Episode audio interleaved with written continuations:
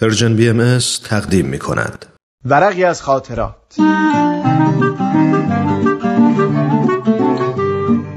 شما می‌تونید بخش های مختلف این برنامه رو در تارنما، شبکه های اجتماعی یا تلگرام Persian BMS دنبال بکنید.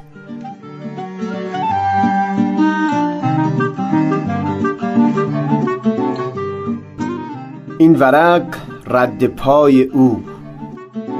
این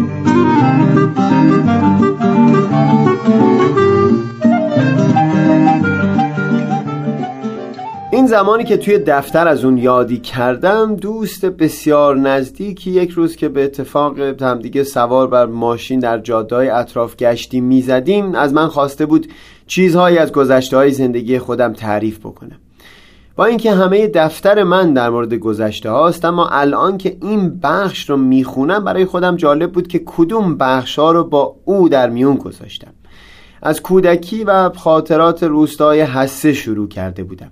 در مورد پدر بزرگم گفتم که تقریبا هر روز با من حکم دو نفره بازی می‌کرد. یک وقتی در دوره امتحانام در جواب درخواست پدرم اطمینان داد که دیگه با من بازی نکنه. اما این اطمینان هرگز به امتحان هم کشیده نشد. همون شب زمانی که من تازه اول دبستان بودم تنگنای دنیای خاک رو ترک گفت. در مورد همبازی های دوران کودکی براش تعریف کردم. هادی پسر اسد در حسه به اسم هادی اسد معروف بود. همه او رو میشناختن چون خوب و حرفه‌ای تیله بازی می‌کرد. یه میدون خاکی در وسط روستا بود مخصوص تیله بازی که به اسم اون میدان هادی اسد نام گرفته بود. عکس بازی هم توی تابستون رونق خاصی داشت. بعضی عکس های فوتبالی بیشتر از بقیه قرب داشتن. اون روزا دیگه بزرگترین غم و قصه ای که در یک روز می‌شد برای ما رخ بده مثلا همین بود که 20 تا عکس توی بازی باخته باشیم. این دیگه بزرگترین فاجعه بود. چیز دیگه ای نبود که بخوایم زیاد حسرتش رو بخوریم. صبح ساعت هشت می‌رفتیم مدرسه تا حوالی دوازده. بعد که میومدیم من کیفم رو از روی در مینداختم داخل خونه می‌رفتم توی میدون بازی. بستگی به فصل داشت. بعضی فصلها تیله بازی بود و عکس بازی بعضی فصلها الک دولک بود که فکر می‌کنم به لحجه اصفهانی بهش پلاچفته می‌گفتیم و ما لورا بهش می‌گفتیم چلی بعضی وقتا هم فوتبال بود. گرگاهی هم که برف میومد می‌رفتیم بالای یک تل خاک که پشت اون کوره آجرپزی بود و سر میخوردیم تا پایین.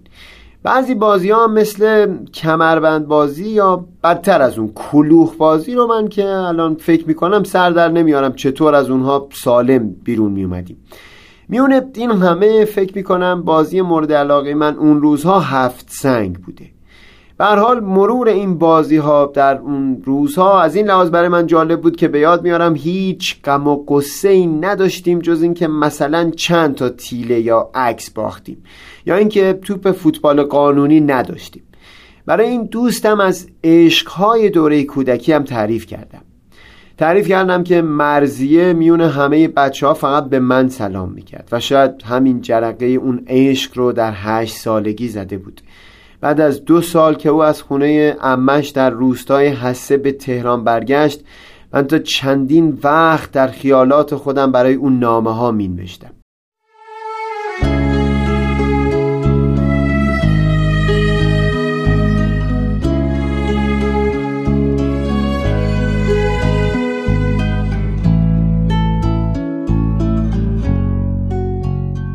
این رو هم یادم مونده بود که پسر همسایمون مهدی در همون 8 9 سالگی من خواهر 5 6 سالش رو از همبازی بودن با ما توی کوچه من کرده بود. برای او از این تعریف کردم که چطور اون روزها من به واسطه برادرم علاقه خاصی به داستانهای ژول پیدا کرده بودم.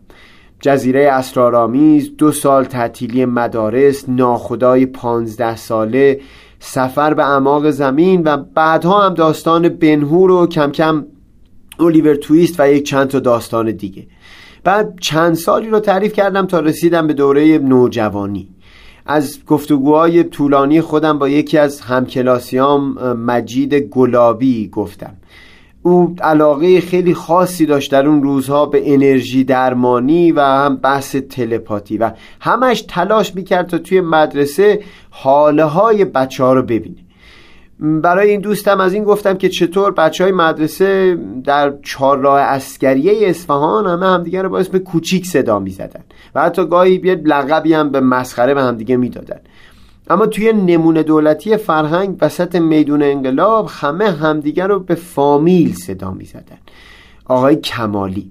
توی مدرسه قبلی اگه یکی از دانش آموزا در برابر معلم می ایستاد و او رو دست مینداخت همه او رو به اسم جسور و شجاع و دلیر توصیف می‌کردن اما اینجا فقط یک بار همچو چیزی رخ داد. اون هم بچه های کلاس همدیگر رو من می‌کردن که دیگه با این پسر لوس و قدر نشناس نباید مثل قبل مهربانانه رفتار کرد. تفاوت این دو مدرسه از کجا بود تا به کجا؟ از گفتگوهای چندین و چند ساعته با بهاره گفتم از صحبتها با دخترم من نگار. از اینکه چطور با شاهین ساعتهای طولانی نیمه شبا توی خیابونهای فردیس کرج قدم می‌زدیم و اون روزها پندارمون این بود که داریم بزرگترین مشکلات هستی رو حل می‌کنیم. خوب یادم هست یه طوری حرف می‌زدیم انگار که راه حل عمیق ترین مشکلات بشر رو پیدا کردیم و مثلا حسرت این رو میخوردیم که چرا گوش شنوایی نیست تا این راه حل ها رو بشنوه از آزاده براش گفتم. همیشه به من می‌گفت هر روز دیدی که من بی خود و بی جهت به چیزایی بیمزه گاه و بیگاه میخندم بدون دلم خیلی پره. ناراحتم اما مثلا نمی‌خوام ناراحتیم رو بروز بدم. از اون روز به بعد هر وقت یک شخصی بیدلیل میخنده من حس می‌کنم دل او پر از اندوه شده و فقط یه چسبی روی صورتش گذاشته تا غم دلش رو نشون نده. از بهتاش هم گفتم. یه روز توی ماشین دم در خونمون به من گفت که دوستانه بهت میگم به جز علم خیلی زیبایی های دیگه هم در این زندگی هست. علم فقط یک بخش کوچیکی از زندگی بشری. باورش قدری سخته اما وقت زیادی طول کشید تا من درست و حسابی فهم کنم چرا بهتاشون حرف رو به من زد. جالبه بر خلاف همیشه که این ورق بر اساس نوشته های دفتر خاطرات بیان می‌شد این بار حرفای این ورق من رو مشتاق کرده تا توی دفترم مفصلا در مورد این بنویسم که هر یک از این نام ها بهاره، بهتاش، آزاده، شاهین و یا حتی مرزیه چه رد پایی از خودشون بر زندگی من گذاشتن. بعد از اینکه خونه مرزیه از حسه رفت من هرگز او رو دیدار نکردم اما میل داشتم به این خیال بافی شاخ و برگ بدم. ببینم اگر مرزیه از روستای حسه نرفته بود الان کدوم بخشا از تار و پود وجود من غیر از این چیزی می بود که امروز هست. اینطور شاید بهتر بتونم رد او رو در وجود خودم پیدا بکنم.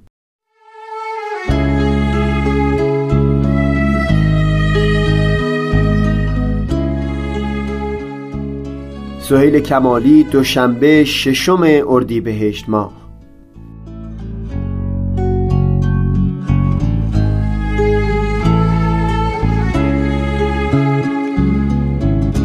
توی خاطرات به تو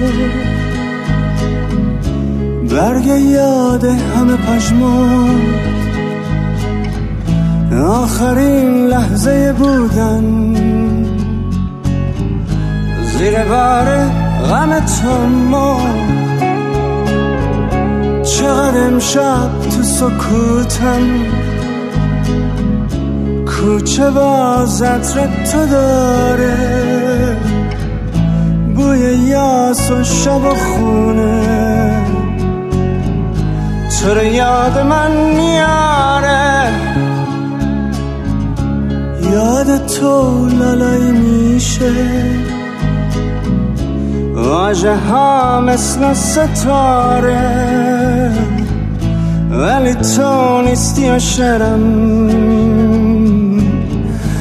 آسمونش ماه نداره از عشق یاس کوچه ها.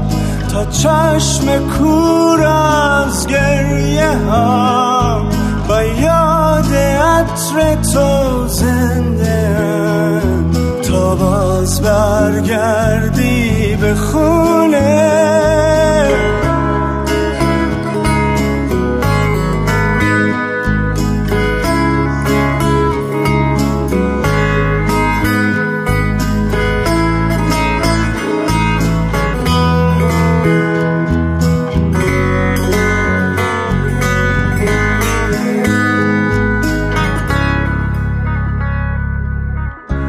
چقدر امشب تو سکوتم؟